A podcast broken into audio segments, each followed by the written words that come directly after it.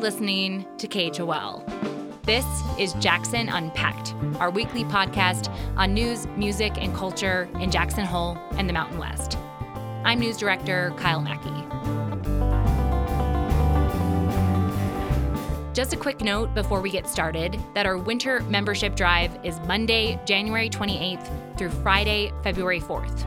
KHOL is Wyoming's only community radio station and the only nonprofit newsroom in Jackson. We're also listener supported, which means we rely on financial contributions from the community to keep doing what we're doing. Please give what you can today at 891khol.org slash donate. And thank you for your support. We also have two exciting station events coming up that we would love to have you join us for. The first is a winter warmer dance party at High Point Cider in Victor on Saturday, February 5th, featuring DJs Cut Lawat and KHOL music director New Jack. Then on Wednesday, February 9th, KHOL is co hosting Local Live, a night to go behind the scenes of local news with WyoFile and the Jackson Hole News and Guide. The evening will feature print, radio, and photojournalists from all three publications sharing the stories behind their reporting. More information and tickets for both events are available at our website, 891khol.org. Now, coming up on today's show, the Natural Selection Tour has once again brought some of the world's top snowboarders to Jackson. It truly is a return to kind of that core essence of snowboarding where you don't necessarily need a super pipe in your backyard. Plus, an interview with Daniela Peterson, a longtime leader among Jackson's Latino and nonprofit communities, and a new board member of the Community Foundation of Jackson Hole. She's very proud that she can give the Latin community a voice. But first, we turn to a new year long study of the critical and sometimes chaotic roadway linking the two Teton counties of Idaho Teton Pass. Officials leading the Teton Pass Corridor Study held their first public meeting on Wednesday, January 26th. The goal of the effort is to analyze current and future issues and challenges on the pass, of which there is no shortage. KHOL's Kyle Mackey reports. Early on in the meeting, Jamie Lemon, a transportation planner for the Federal Highway Administration, asked participants to take a live oh, poll about oh, the first awesome. few words that come to mind like when they think of, of Teton Pass. A lot of good feedback. So the bigger the word, the more often that word has been submitted. So a lot of people are thinking about uh, recreation themes. I see skiing, um, I see hiking. Um, I've seen the positive things and also some of the challenges. So parking, congested, commuter, crowded. Okay, this is all really, really uh, it's a good litmus test for us going into this uh, public. The funding for the new study comes from the Highway Administration's Federal Lands Access Program, which is aimed at transportation projects on roads that improve public access to federal lands. Teton County engineer Amy Ramage. All of us that live here now um, know that this road serves thousands of commuters every day. It contains critical wildlife habitat, and it also contains world class trails and recreation opportunities. All of these issues combined with severe winter weather and avalanche risk create a need for improvements over what today's conditions are in both management strategy and the actual physical infrastructure that we have out there. To be clear, the study is not going to be a silver bullet for the pass. Elijah Henley, the transportation planning team lead for the Highway Administration's Central Federal Lands Division, says the final document isn't meant to be directive but it will provide a range of options that Teton County and the Wyoming Department of Transportation could pursue to make the busy corridor between Victor and the Stilson lot safer and more functional. What we've witnessed and what we've heard uh, is, you know, just a potential for conflicts, both vehicular, user, modal conflicts, wildlife, etc., is also growing, corresponding to the growth in population and uh, in traffic. Henley answered lots of questions Wednesday about what exactly is going to be considered in the study. A potential shuttle for recreationists, speed limits, parking, and wildlife and pedestrian crossings are all yeses. But when KHOL asked about public transportation options specifically for commuters, he said that's not really the focus of this project. Commute related solutions, they really are pretty distinct from uh, I think recreational kind of access considerations. So The extent to which we'll get into recommendations related to increased commute service uh, is going to be limited, but we will touch upon it. On the flip side, Jackson District Ranger for the Bridger Teton National Forest, Todd Stiles, also says the goal isn't necessarily to open the floodgates for unlimited recreation access. I think it's safe to say that uh, the intent isn't to, to have it be a large scale expansion of recreation on the pass. We do need to be able to handle the use with the trails we have and everything. Moving forward, the project team is planning to hold another virtual or in person public meeting this spring, depending on the COVID situation. A link to the project website where public comments can be submitted is available at highways.dot.gov. Kyle Mackey, KHOL News.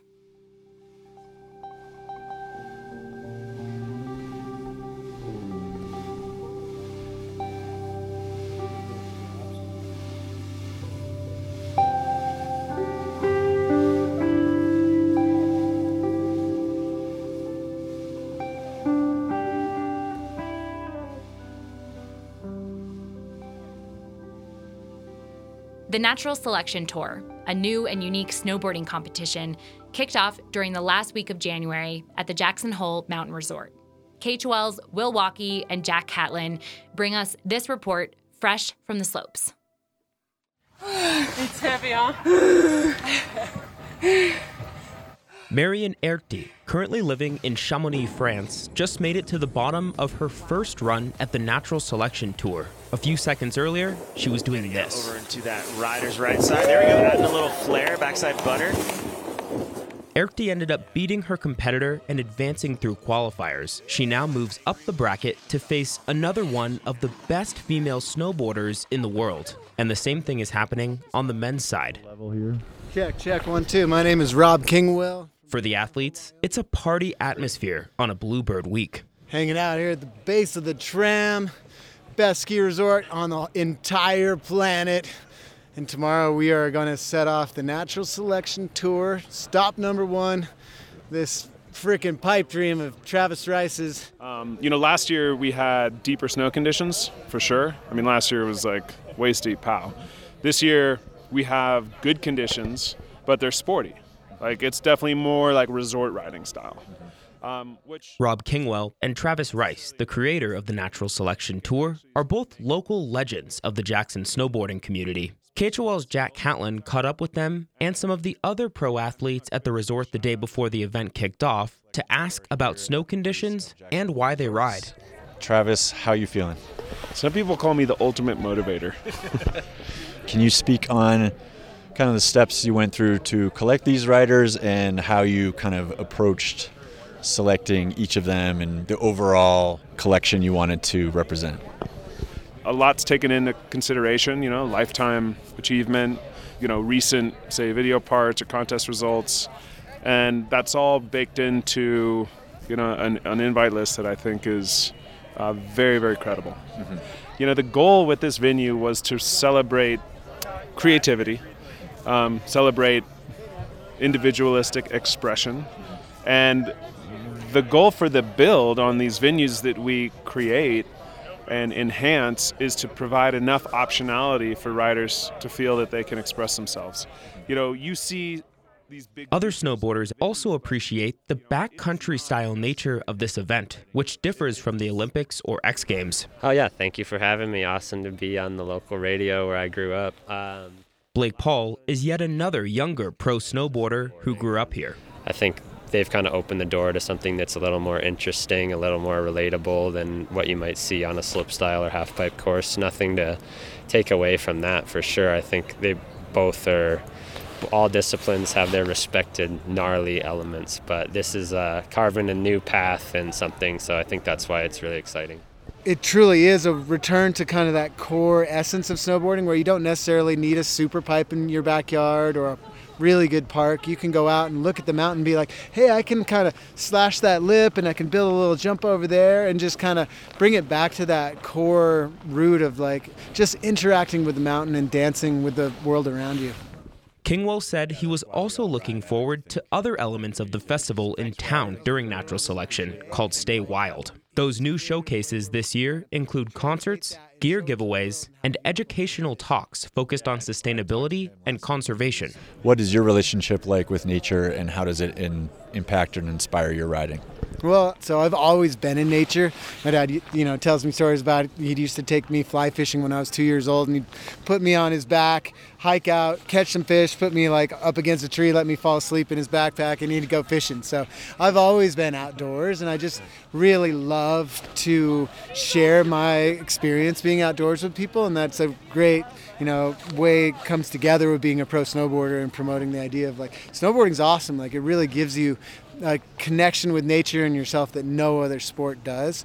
And so Paul also advanced through qualification earlier this week. He's excited. His hometown, Jackson Hole, is in the spotlight. Yeah, it's great. The course is in an area of the mountain that I grew up kind of hiking around when I was really young and riding the backcountry when I was like 10, 11, or even younger than that. Riding with friends and keeping it fun, not taking it too seriously, and always enjoy just having a good time and chasing good snow, no matter if it's uh, to snowboard professionally or just uh, for fun to have a great day. So that was, that's what keeps me going, I guess. Yeah. Thanks, Blake. Yeah, appreciate it. The next two stops on the natural selection tour are in British Columbia and Alaska. But through January 31st, Wyoming will be the center of attention. For KHOL News, I'm Will Walkey with Jack Catlin.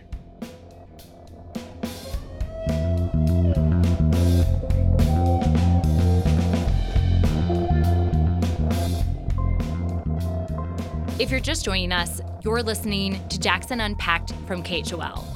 I'm News Director Kyle Mackey, and this is our weekly podcast featuring reporting and interviews on news, music, and culture in Jackson Hole and the Mountain West. New episodes of Jackson Unpacked drop every Friday on Apple, Spotify, or wherever you listen to podcasts. Our next story is part of a reporting project with Rocky Mountain Community Radio about the transition away from fossil fuels across the Mountain West. Coal producing Emery County is one of the only regions in Utah to have seen a drop in population over the last decade. Those that remain have lost good paying jobs as the state transitions away from coal. A new research facility wants to bring back revenue and jobs by experimenting with a number of new technologies. Justin Higginbottom of KZMU in Moab reports on one of those projects, a type of nuclear reactor some think could be the future of power. It's the 1950s, the beginning of the Cold War, and American scientists have just developed an incredible new technology, something that could bring the world endless energy. So basically, nuclear energy is simply splitting uranium atoms to make heat which then goes into heating up water, which then goes into creating steam, which then generates electricity via a turbine. And that's how we've conventionally done it for decades. That's Dr. Matthew Memmott. He's an expert in nuclear power and professor at Brigham Young University. And he explains that there are downsides to this technology. Solid fuel rods heat up during the reaction. If they aren't cooled down, it's a problem. This is what we refer to as a meltdown scenario. Then there's the waste. You have radioactive leftovers from the process, including some really heavy elements. Those last or are radioactive for 300,000 plus years. But this way to generate nuclear power using solid fuel rods isn't the only way. Molten salt reactors for the production of electrical power were studied at Oak Ridge National Laboratory from 1957 to 1960. That clip is from a 1969 film produced by Oak Ridge National Laboratory in Tennessee. And there, they had a different approach to nuclear energy. The molten salt fuel for this reactor is radically different from that used in solid fuel reactors. Instead of using solid fuel rods, the lab dissolved uranium directly into liquid salt. This was thought to be safer. There's no such thing as a meltdown accident anymore because you don't have solid fuel that can melt. Rather, it's dissolved in the salt, it's already liquid. You also get less of that dangerous radioactive waste, like plutonium. And what's left, the fission products, they're all floating in this salt. And it turns out the fission products are quite valuable, some of them. Like gold, platinum, and molybdenum 99, that's used in medical imaging and worth about $30 million a gram, according to Memmott.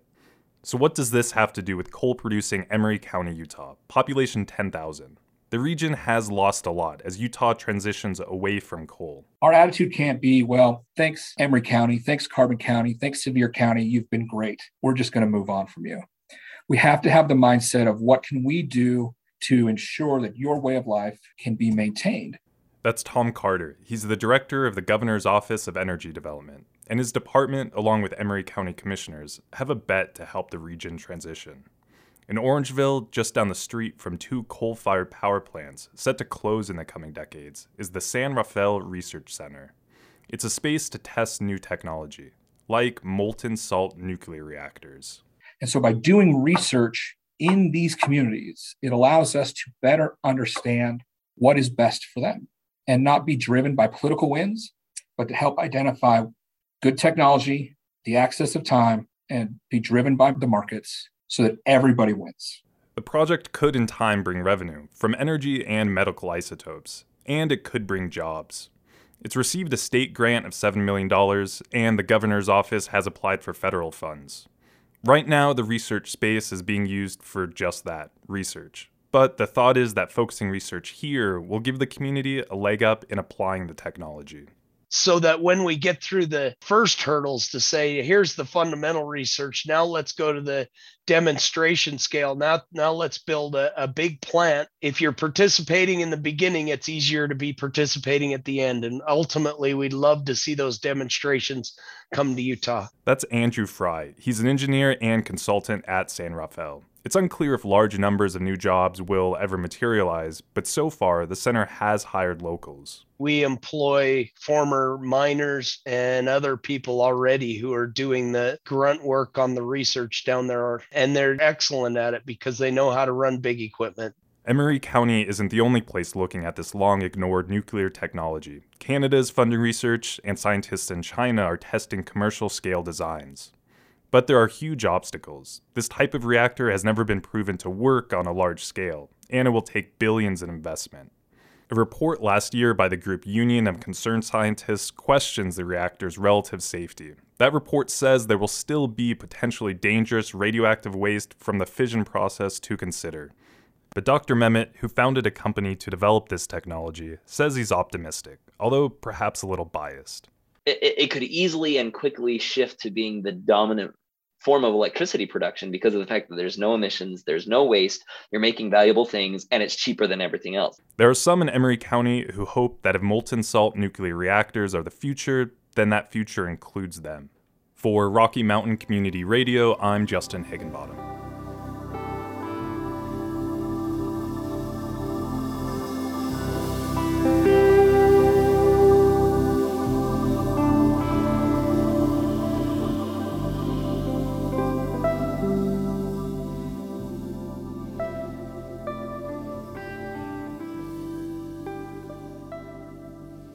The Community Foundation of Jackson Hole is a pillar of Jackson's philanthropic ecosystem. The foundation supports a wide variety of nonprofits, including KHOL, and is welcoming three new board members this year. One of them will be among the first Latinas to sit on the board. Next, we'll hear from KHOL Spanish language reporter Alicia Unger about the appointment in English, followed by Unger's interview in Spanish with Daniela Peterson. Alicia, you interviewed Daniela Peterson. Can you tell us a bit about Daniela and why her addition to the board is so important for the Jackson community? Definitely. Um, according to Daniela, she's been in town for over 18 years. She's originally from Chile, where she has her bachelor as a psychologist, and she got her master once she moved to Jackson. Uh, she is a very important asset to the community She's been involved in many organizations, nonprofit, from a long period of time. So, therefore, she got invited to the Community Foundation over a year ago, and she was reviewing the request for grants. And now she just got invited by uh, the, the presidents and other board members to be part of uh, the board member. So she's very proud that she can give the Latin community a voice. Right. And we know that representation for marginalized groups is so critical on nonprofit boards. Um, and that's something nonprofits all over the country have been trying to diversify those boardrooms. So, what does Daniela say that are some of her main priorities are going to be in this new position? Yes, uh, well, there is a lot of issues, but they're going to focus right now in mental health because, as she explained, if you're not well uh, mentally, you cannot work, you cannot function properly in life. So, because the pandemic hits the, the town very difficult, especially to minorities. The foundation right now wants to focus and provide help to all this community in order to start moving forward to other issues. Okay, great. Well, thank you, Alicia, for your reporting. And we will go now to your full interview with Daniela Peterson en Español. Enjoy it. KHOL Noticias en Español los saluda Alicia Unger. La organización no lucrativa Community Foundation da la bienvenida a tres nuevos miembros, entre ellos Daniela Peterson. Daniela, gracias por estar con nosotros. Cuéntanos un poco cómo surge esta oportunidad. Hola, sí, bueno, te cuento. Llevo acá viviendo en la comunidad de Jackson hace 18 años y bueno, me vine y hice este lugar mi casa y desde el principio he estado involucrada con la comunidad, siempre al servicio de la gente. A pesar de que ahora tengo mi propia consultorio privado, digamos, siempre trabajé con organizaciones sin fines de lucro y yo empecé a ser parte de un comité para revisar como eh, lo que se llaman los grants, cuando la las agencias piden dinero para poder apoyar financiar algún proyecto que tienen. Las becas. Entonces fui, eso, gracias, las becas. Entonces fui invitada el año pasado y esa fue mi primera participación y contacto directo con Community Foundation. Y después de eso vino a visitarme la presidenta de, esta, de la fundación y también como eh, una persona, digamos, de la junta directiva también vinieron a verme y me propusieron si yo podía ser parte de la junta directiva. ¿Qué significa como mujer latina representar a una comunidad en una fundación como esta? Primero que todo, siento que ya era una necesidad, porque somos la comunidad latina acá, somos más del 30%, que no es un número menor. Eso significa que uno en tres personas somos latinos, entonces necesitamos representación, necesitamos ser validados y valorados dentro de la comunidad. Entonces, que me hayan invitado, primero, esta es una agencia y una organización mucho, muy grande, muy importante, es como yo le llamaría como la madre de todas las organizaciones, porque siempre está apoyando a todas las organizaciones. Y dije, yo creo que esta es una buena oportunidad para mí, para representar nuestra comunidad, para representar a nuestra gente, a la clase trabajadora, ¿cierto? Y dije que sí, lo acepté inmediatamente. Daniela Peterson, fundadora y directora de Vista Counseling, hoy miembro de la mesa directiva de la organización Community Foundation. Cuéntanos, ¿qué es lo que puede esperar la comunidad de tener una representante como tú en esta importante organización? Mira, yo dentro de mi experiencia y el trabajo social que he hecho en la comunidad, ¿cierto? He aprendido muchas cosas. He aprendido cuáles son las falencias, cuáles son las carencias, cuáles son los desafíos y cuáles son las cosas que la comunidad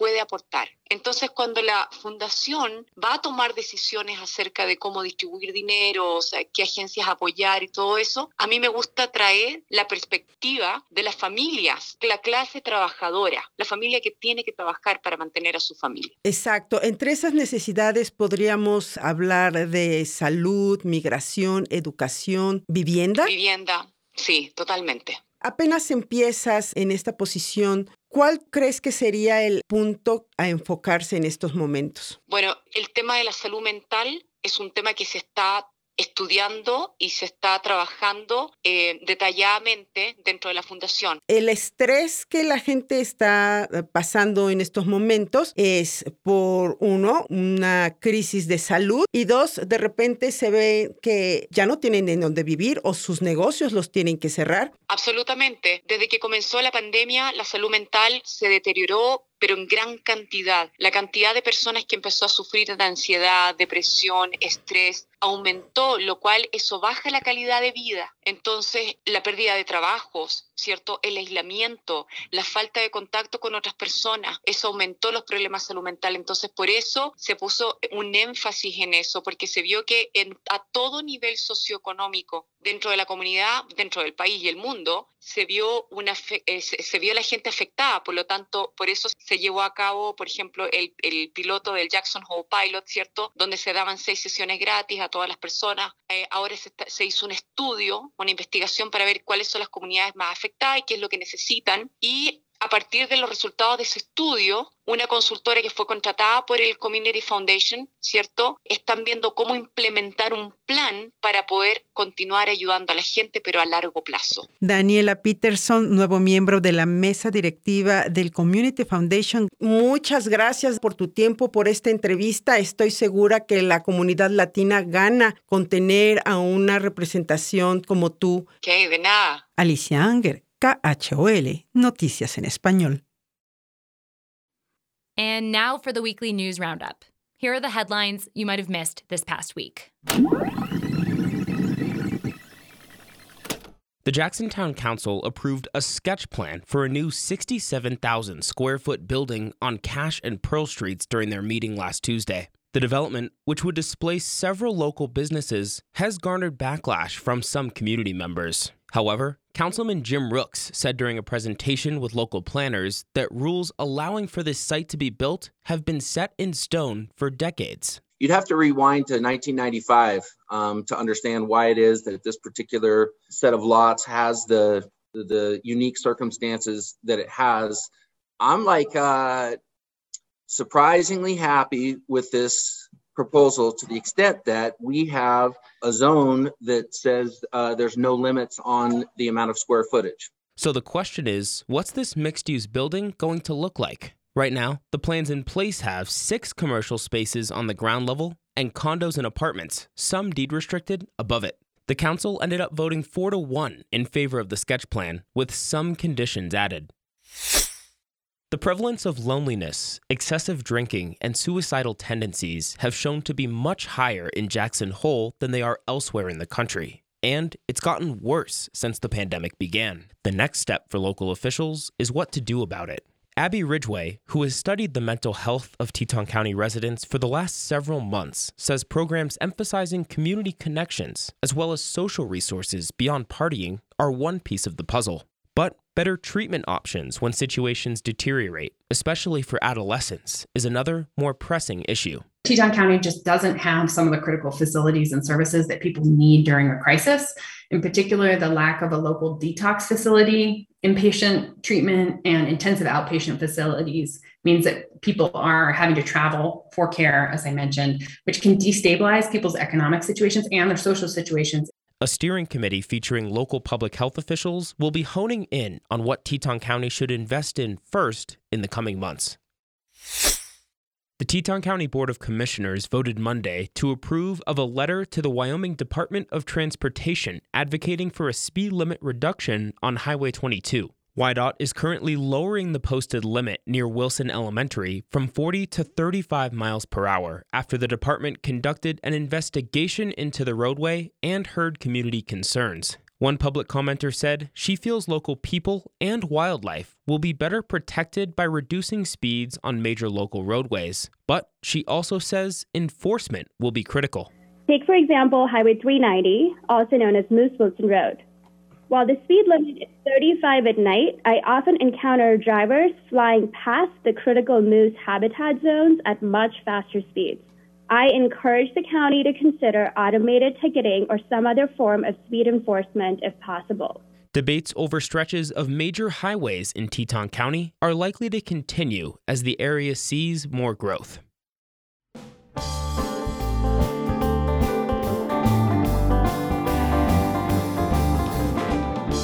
That's it for today on Jackson Unpacked. Original music for the show is by the local band Strumbucket. You can help us spread the word about Jackson Unpacked by leaving a rating and review for the show in Apple Podcasts.